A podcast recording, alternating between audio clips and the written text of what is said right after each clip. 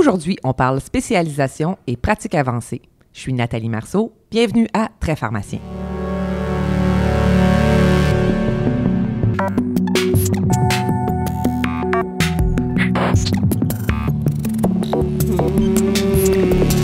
Bonjour chers auditeurs, aujourd'hui on va vous étonner un peu parce que je vais passer le micro à Benoît Lemire, pharmacien au Cusum, qui agira aujourd'hui comme animateur de Très Pharmacien. Bonjour Benoît. Bonjour Nathalie. Alors voilà, je te laisse la parole. Aujourd'hui on parle de spécialisation et de pratique avancée. Je suis Benoît Lemire, bienvenue à Très Pharmacien.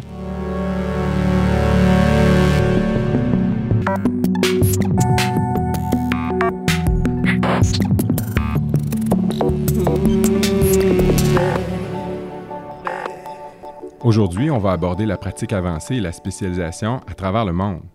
L'avancement de la profession, la reconnaissance des expertises, l'autonomie, c'est des choses qui sont intéressantes, qui peuvent être inspirantes aussi pour les pharmaciens de tous les milieux, qu'on soit en communautaire, en hôpital ou même dans d'autres milieux de pratique. Les concepts associés à la pratique avancée ou la spécialisation sont d'autant plus intéressants qu'ils pourraient être discutés dans la foulée des nouvelles activités qui vont être discutées dans le cadre de la Loi 31, une loi qui est proposée au Québec, actuellement en discussion.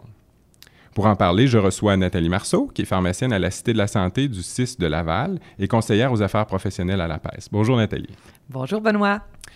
Avant de commencer, là, j'aimerais ça savoir pourquoi est-ce que tu t'es intéressée à la spécialisation en pharmacie? Bien évidemment, Benoît, tu le sais, je travaille à la PES, en plus d'être pharmacienne. Donc, dans le cadre de mes fonctions à la PES, on a voulu s'intéresser à la spécialisation dans le monde. Alors, on a pris avec nous un étudiant qui s'appelle Michaël Floricel, puis on lui a demandé de faire le tour de la question et on a publié un article dans le dernier Pharmactuel de mars 2019 qui parlait de l'état de la pratique avancée et de la spécialisation dans le monde. Mais avant de parler de ce que tu as trouvé dans le monde, peux-tu nous dresser un portrait de ce qui se fait au Québec actuellement, des progrès ou du moins l'état de la situation au Québec? Bonne idée. Je pense, Benoît, qu'il n'y a pas beaucoup de gens qui savent que le titre de spécialiste est reconnu à l'article 26 de la Loi sur la pharmacie. Ah, ben donc c'est déjà réglé. Où est-ce que je signe? Écoute, le problème avec cet article 26, c'est qu'il indique que le pharmacien peut être détenteur d'un certificat de spécialiste conformément au Code des professions. Et c'est là le problème. Le Code des professions ne permet pas aux pharmaciens d'utiliser le titre. On salue les gens de l'Office des professions. Savais-tu qu'on en parle depuis 1992? Hey, je pense qu'il y a certains de nos auditeurs qui n'étaient pas encore nés. C'est Marc Parent qui est pharmacien reconnu de la région de Québec qui a fait... On le salue! Salut Marc. Alors Marc a fait pour la première fois une demande à l'Ordre des pharmaciens pour faire reconnaître son titre de spécialiste en pharmacie. Il avait obtenu son BCPS, donc la certification américaine en pharmacothérapie. Et on en parle depuis ce temps-là. Quand tu as lu sur le sujet, là, comment est-ce qu'on définit la spécialisation en pharmacie? Écoute, c'est clair qu'on ne s'entend pas sur le sujet. Il y a même un rapport canadien qui a été fait qui s'appelle « Needs Assessment of Specialization in Pharmacy in Canada » qui a été publié en 2015. Dans ce rapport, on lisait que les pharmaciens communautaires percevraient la spécialisation comme une gestion d'une maladie, comme une spécialisation en diabète ou en asthme, alors que le pharmacien d'établissement, lui, le percevrait davantage comme la gestion d'un groupe de patients avec des besoins complexes, comme en oncologie ou en gériatrie hospitalisée. Donc, on n'a pas de consensus au sein de la profession, puis c'est quand même assez problématique. Mais là, s'il n'y a pas de consensus parmi les groupes qui font pression, il doit quand même y avoir une définition qui est proposée dans la littérature. As-tu trouvé quelque chose qui t'a permis de servir de base à tes recherches? Écoute, la définition qui fait le plus consensus, c'est la définition de la pratique avancée qui a été avancée par les Australiens puis les Anglais. Je vais la lire. Concentration. Une pratique, si significativement différente de celle obtenue lors de l'obtention du permis de pratique, qu'elle justifie la reconnaissance par les pairs et par le public de l'expertise du praticien ainsi que de l'éducation, de la formation et de l'expérience desquelles cette capacité a été dérivée. Moi, ce que j'en comprends, là, c'est qu'un pharmacien qui fait quelque chose de tellement différent de ce pourquoi il a été formé au PharmD ou au bac, dans mon cas, pourrait peut-être penser qu'il fait de la pratique avancée. OK, mais là, tu me parles de pratique avancée. Moi, je pensais qu'on parlait de spécialisation. Tu as l'air de traiter ça comme deux... Est-ce que c'est des synonymes ou comment tu... Tu as raison. Écoute, la pratique avancée, c'est un peu un concept nouveau pour le Québec. Là, on utilise peu ce terme, en tout cas, dans toutes nos démarches associées à la spécialisation. Mais pourtant, quand on regarde la situation dans le monde, on réalise que ces deux termes sont intimement liés. Selon l'Advanced Practice Framework, là, ceux qui ont défini la pratique avancée se divise en deux concepts. La pratique avancée dans un champ de pratique large et la pratique avancée dans un champ de pratique étroit. La pratique avancée large réfère à la pratique auprès d'un groupe de patients avec un large éventail de problèmes médicaux. Comme une catégorie, là, comme la gériatrie ou la pédiatrie? Je pense qu'on pourrait penser ça. Tandis que la pratique avancée étroite cible un groupe particulier de patients avec des problèmes de santé complexes découlant d'une vaste gamme de problèmes médicaux ou ceux parmi une grande variété de patients qui ont une gamme limitée de problèmes de santé. C'est un peu complexe, là, mais le pharmacien, par exemple, qui serait spécialisé en greffe de moelle osseuse, ou je pense à toi, là, dans ton cas, qui est spécialisé vraiment en VIH, en maladie virale chronique, je pense qu'on pourrait voir la pratique étroite de pratique avancée. OK. Mais là, tu ne me parles pas de spécialisation encore. Fait que où est-ce que ça s'inscrit là-dedans? Je vais y arriver, je te le promets. Ce que la Fédération internationale pharmaceutique propose, c'est que la pratique avancée réfère au champ de pratique large qu'on peut obtenir, par exemple, avec une maîtrise en pharmacothérapie avancée, et que la pratique avancée étroite soit définie comme la spécialisation. T'sais, on pense à l'oncologie ou aux soins critiques. OK. Donc, je vais résumer, puis tu me diras si tu es d'accord avec ma perception. Donc, quand on a un champ de pratique qui est très large, avec une clientèle qui est plutôt catégorisée sur son âge, par exemple, ou là, à ce moment-là, c'est de la pratique avancée. Puis quand on est dans un secteur plutôt restreint, avec une pathologie particulière ou une condition très spécifique, à ce moment-là, ça devient de la spécialisation. Est-ce que c'est ça? On pourrait penser ça, mais c'est surtout aussi basé sur la formation obtenue. OK. Donc, si tu vois, par exemple, si on fait une maîtrise en pharmacothérapie avancée, ou on va en parler un petit peu plus tard, là, un Postgraduate Year 1 aux États-Unis, ce sont des concepts larges qui vont toucher des grands groupes de patients. Là, on va dire on est en pratique avancée. Okay. Et là, quand on va en spécialisation, donc on va chercher une spécialisation ou une formation supplémentaire sur cette base-là, là, on serait vers la spécialisation. Puis aux États-Unis, on voit le Postgraduate Year 2, ou puis ici, on voit aussi là, des nouveautés là, en termes de résidence de deuxième année. Fait que ça serait basé sur une formation, pas nécessairement universitaire, ça pourrait être aussi sur la base d'une certification, dans ce qu'on voit dans la littérature. Là. OK. Puis est-ce que c'est seulement pour le pharmacien d'établissement? Non, en fait, dans la littérature, on ne parle pas nécessairement du pharmacien d'établissement. C'est sûr que, par définition, souvent, le pharmacien d'établissement est allé chercher une maîtrise en pharmacothérapie avancée, si on parle du Québec, mais ça pourrait certainement être un pharmacien communautaire qui a développé une spécialité ou une expertise auprès de certains patients, avec la formation appropriée, par contre. OK. Bon, bien, on va commencer. Hein. On va regarder plus attentivement ce qui se fait dans d'autres pays. Dans ton article, tu as parlé surtout du Canada, de la Grande-Bretagne, l'Australie, puis ensuite les États-Unis. Qu'est-ce que tu en penses? On va ça dans cet ordre-là? Tout à fait d'accord. OK. Donc, qu'est-ce que vous avez trouvé dans les autres provinces du Canada? Bien, en fait, on a trouvé que la pratique avancée est en place dans certaines provinces canadiennes, notamment au Manitoba. Au Manitoba, les pharmaciens peuvent obtenir le titre de Extended Practice Pharmacist, qui est associé à la formation dont on parlait tantôt. Là, pour être Extended Practice Pharmacist, il faut avoir fait soit une année de résidence post-graduation ou obtenir une certification supplémentaire ou avoir le Board of Pharmaceutical Specialties américain. En Alberta, sans reconnaître vraiment la pratique avancée comme telle, mais c'est un peu intimement lié quand même, le droit de prescrire. On entend souvent parler des pharmaciens d'Alberta comme s'il y a un champ de pratique un peu plus autonome, comme s'ils ont des droits de prescrire. Ils ont des droits de prescrire, puis c'est pas nécessairement lié à la pratique avancée, mais je trouvais ça intéressant d'en parler quand même. Donc, les pharmaciens peuvent obtenir une autorisation de prescrire additionnelle. Donc, puis là, on parle de tous les pharmaciens, là. Donc, ils peuvent alors prescrire de façon indépendante tous les médicaments dans un environnement de collaboration. Pour obtenir le droit de prescrire, les pharmaciens albertains, ils doivent avoir complété au minimum une année de pratique, puis réaliser des compétences associées là, pour prouver qu'ils sont capables de le faire. Ce qu'on voit aussi dans les autres provinces, on le voit au Manitoba, en Saskatchewan et au Nouveau-Brunswick, c'est la pratique collaborative. Oh, c'est quoi ça? Oui, ça aussi, c'est un concept un peu nouveau au Québec. La pratique collaborative, c'est des ententes de partenariat entre des pharmaciens, un ou des pharmaciens et un groupe de médecins, ou un groupe de pharmaciens qui sera associé à un établissement et l'établissement. C'est-tu comme des ordonnances collectives? Non, c'est différent, mais c'est encadré par une entente de principe. Okay. Donc, on pourrait dire, par exemple, on travaille dans le même bureau, toi et moi, toi, tu es médecin, moi, je suis pharmacienne, puis on dit, ben écoute, toi, Nathalie, tu vas pouvoir prescrire tous les médicaments associés, je sais pas, au diabète dans notre espace collaboratif. OK. Maintenant, on pourrait peut-être passer au Royaume-Uni? Le Royaume-Uni, c'est différent.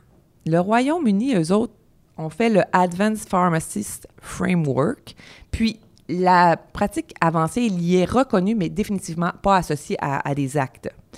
Donc, eux autres, c'est une espèce de cadre de pratique qui s'élabore selon différentes compétences. C'est élaboré, hein? Oui, c'est quand même élaboré. Il y a 34 compétences obtenues que le pharmacien doit obtenir dans 6 groupes. Puis ces compétences-là, il y a la pratique professionnelle experte, le travail collaboratif, le leadership, la gestion, l'enseignement, l'éducation et le développement, la recherche et l'évaluation. Donc, pour devenir praticien avancé, il y a 3 stades en fonction de ces compétences-là. Peux-tu me les nommer? Bien, en fait, c'est praticien avancé de stade 1, 2 ou mastery, le maître. Ah, OK. Fait que donc, si je veux devenir le maître en pharmacie, qu'est-ce que je devrais faire? Bien, mon beau Benoît, pour être le maître en pharmacie, il faut être reconnu de façon nationale ou internationale pour son influence sur la pratique. D'accord. J'ai quelques noms en tête, mais je pense que je ne suis pas le premier candidat. Ça va venir, inquiète-toi pas. OK. Est-ce que tu me parles d'Australie? L'Australie se sont un peu copiés sur... attends un petit peu, je ne peux pas te parler de l'Australie tout de suite parce que en Grande-Bretagne, ce qui est super intéressant, si on parle des activités, c'est qu'eux, ils peuvent prescrire, oui, mais pas relié à la pratique avancée, relié à un titre qui s'appelle le « Independent Prescriber », le prescripteur indépendant. D'accord. Ça, c'est une formation d'à peu près 6 mois qui est faite en collaboration avec des infirmières, qui inclut l'évaluation physique, qui peut inclure l'évaluation physique, l'interprétation de CG, puis qui va permettre aux pharmaciens d'obtenir un droit de prescription, toujours quand même dans un espace collaboratif. Est-ce que je me trompe ou c'est totalement indépendant là, du concept de pratique avancée ou de spécialisation? Totalement indépendant. Okay. Un pharmacien peut obtenir les deux. OK.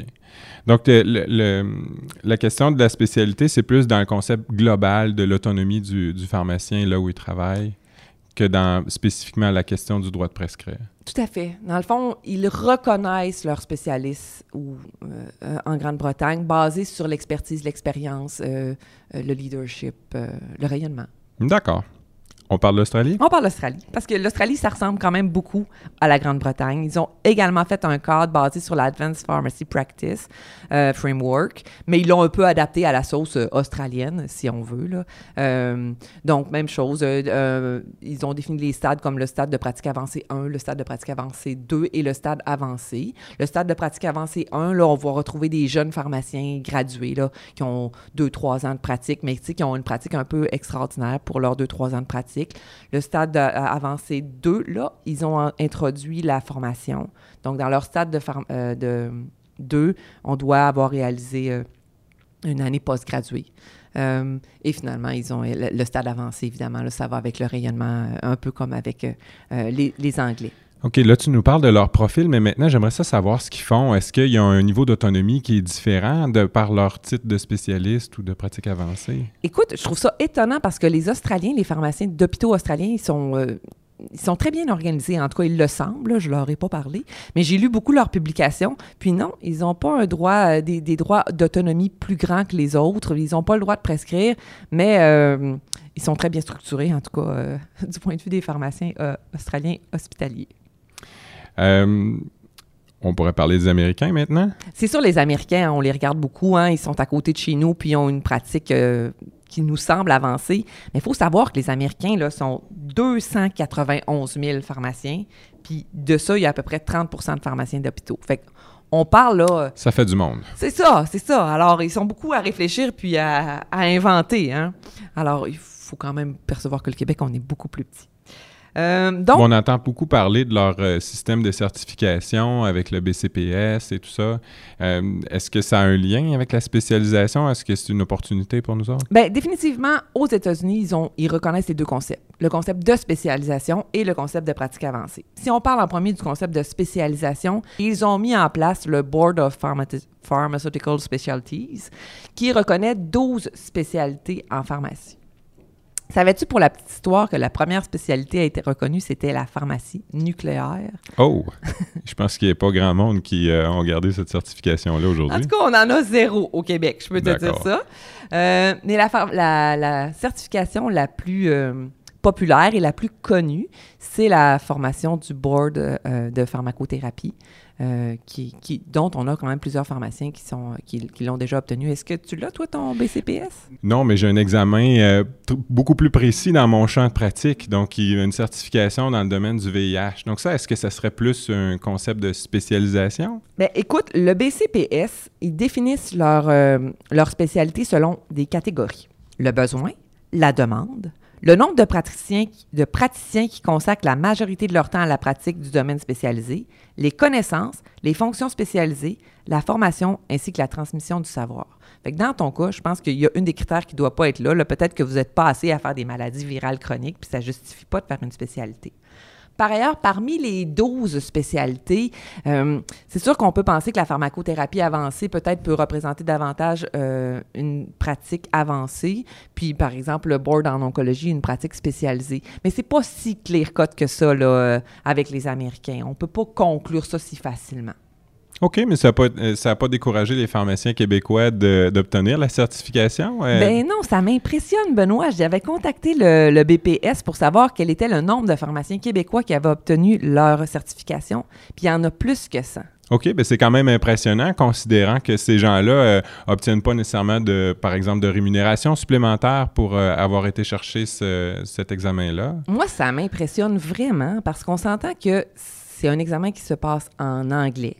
On a la barrière linguistique. Ces pharmaciens québécois-là doivent apprendre les lois américaines pour passer la section légale, puis qu'effectivement, au bout de la ligne, là, à part avoir la petite pin que tu peux mettre sur ton sarrau écrit BPS, là, puis la reconnaissance, par exemple, de tes collègues, parce que je pense que c'est clairement une reconnaissance au niveau des collègues, il n'y a rien d'autre, là. Mais mis à part le BCPS, là, les Américains ont accès à 2 ans de résidence aussi, si je ne me trompe pas. Tout à fait. On en parlait un petit peu plus tôt, là. Ils ont le Postgraduate Year 1, PGY-1, puis le Postgraduate Year 2, PGY-2, donc où est-ce qu'ils peuvent se spécialiser par étapes, là.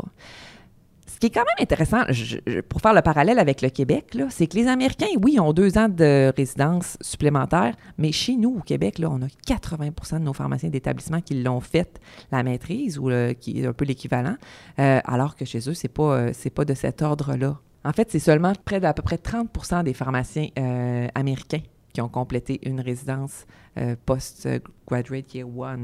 Puis il y a 23% des pharmaciens américains qui ont fait leur certification.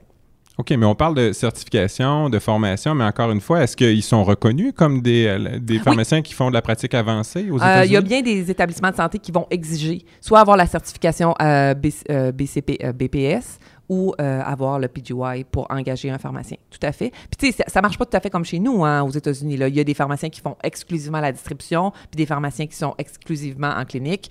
Donc, les Américains, ils reconnaissent la pratique avancée? En fait, il y a 4 États qui reconnaissent formellement la pratique avancée, qui sont la Caroline du Nord, le Montana, le Nouveau-Mexique et la Californie, hein, les idées de voyage.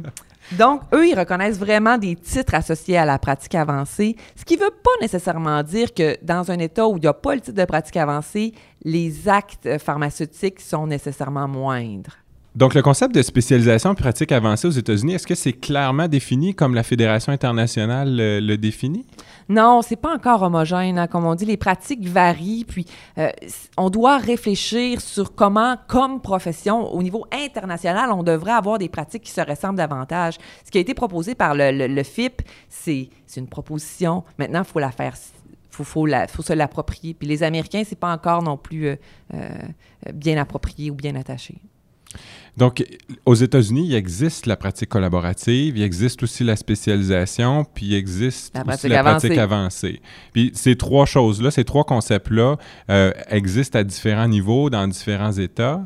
Je te dirais qu'ils cohabitent. Ils cohabitent, c'est ça. Donc, il y a des gens qui peuvent avoir une ou plusieurs de ces pratiques-là sans nécessairement avoir tous les titres ou toute l'autonomie que ça pourrait suggérer. Tout à fait, tout à fait. Et donc, c'est très variable d'un État à l'autre. C'est un peu comme chez nous, quand on regarde les provinces, ce qu'un pharmacien fait dans la province A versus la province B, ça peut être différent, mais c'est pareil dans les États américains, sauf qu'ils sont tellement nombreux Oui, je pense que c'est le seul complexe que je vais garder face aux États-Unis, finalement. Là, si c'est pas si clair que ça de leur côté, je pense qu'on a encore quelque chose d'assez structuré. La façon que tu me décris, au Québec, on a la maîtrise, on a tout ça. Donc, si on s'en va de l'avant, il y a des probabilités pour que ça soit plus clairement défini. En tout cas, c'est un des constats de l'article. On doit faire cette réflexion-là et peut-être repenser un peu nos concepts, peut-être y inclure la pratique avancée. Donc, si on revient au Québec, en particulier, la question de la spécialisation a sûrement avancé dans votre pensée après avoir fait toutes ces recherches-là. Est-ce que vous avez des constats? Bien, les constats qu'on a eus avec l'article, c'est que pour le moment, au Québec, lorsqu'un patient présente des besoins complexes ou très complexes, il n'y a pas de moyen simple de savoir c'est qui le meilleur pharmacien pour traiter le patient. Okay? On ne le sait pas. D'accord. On sait aussi qu'on est le seul endroit dans le monde où le concept de spécialité repose exclusivement sur la reconnaissance d'un diplôme. C'est ça, on était des pionniers. Là. Dans tout ce que tu m'as expliqué, il n'y a personne qui fait une maîtrise avec une résidence comme on fait au Québec.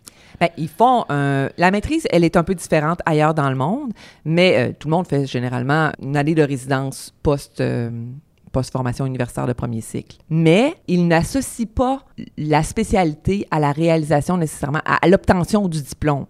Par ailleurs, on constate que les associations de pharmaciens jouent un rôle crucial pour faire reconnaître la pratique avancée ou la spécialisation. C'est les organisations de pharmaciens qui poussent la pratique avancée puis la spécialisation. C'est pas quelqu'un d'autre que nous qui allons le faire, là. Puis plus les associations sont unies et puissantes, plus ce dossier-là... Il faut qu'ils parlent de même voix, c'est ça. Il faut que ça soit un discours relativement unique pour que ça puisse avancer. OK. Ben, je vais reprendre ton expression favorite, Nathalie. As-tu quelque chose à ajouter pour le bénéfice de nos auditeurs? Je vois que tu écoutes Très Pharmacien régulièrement, Benoît.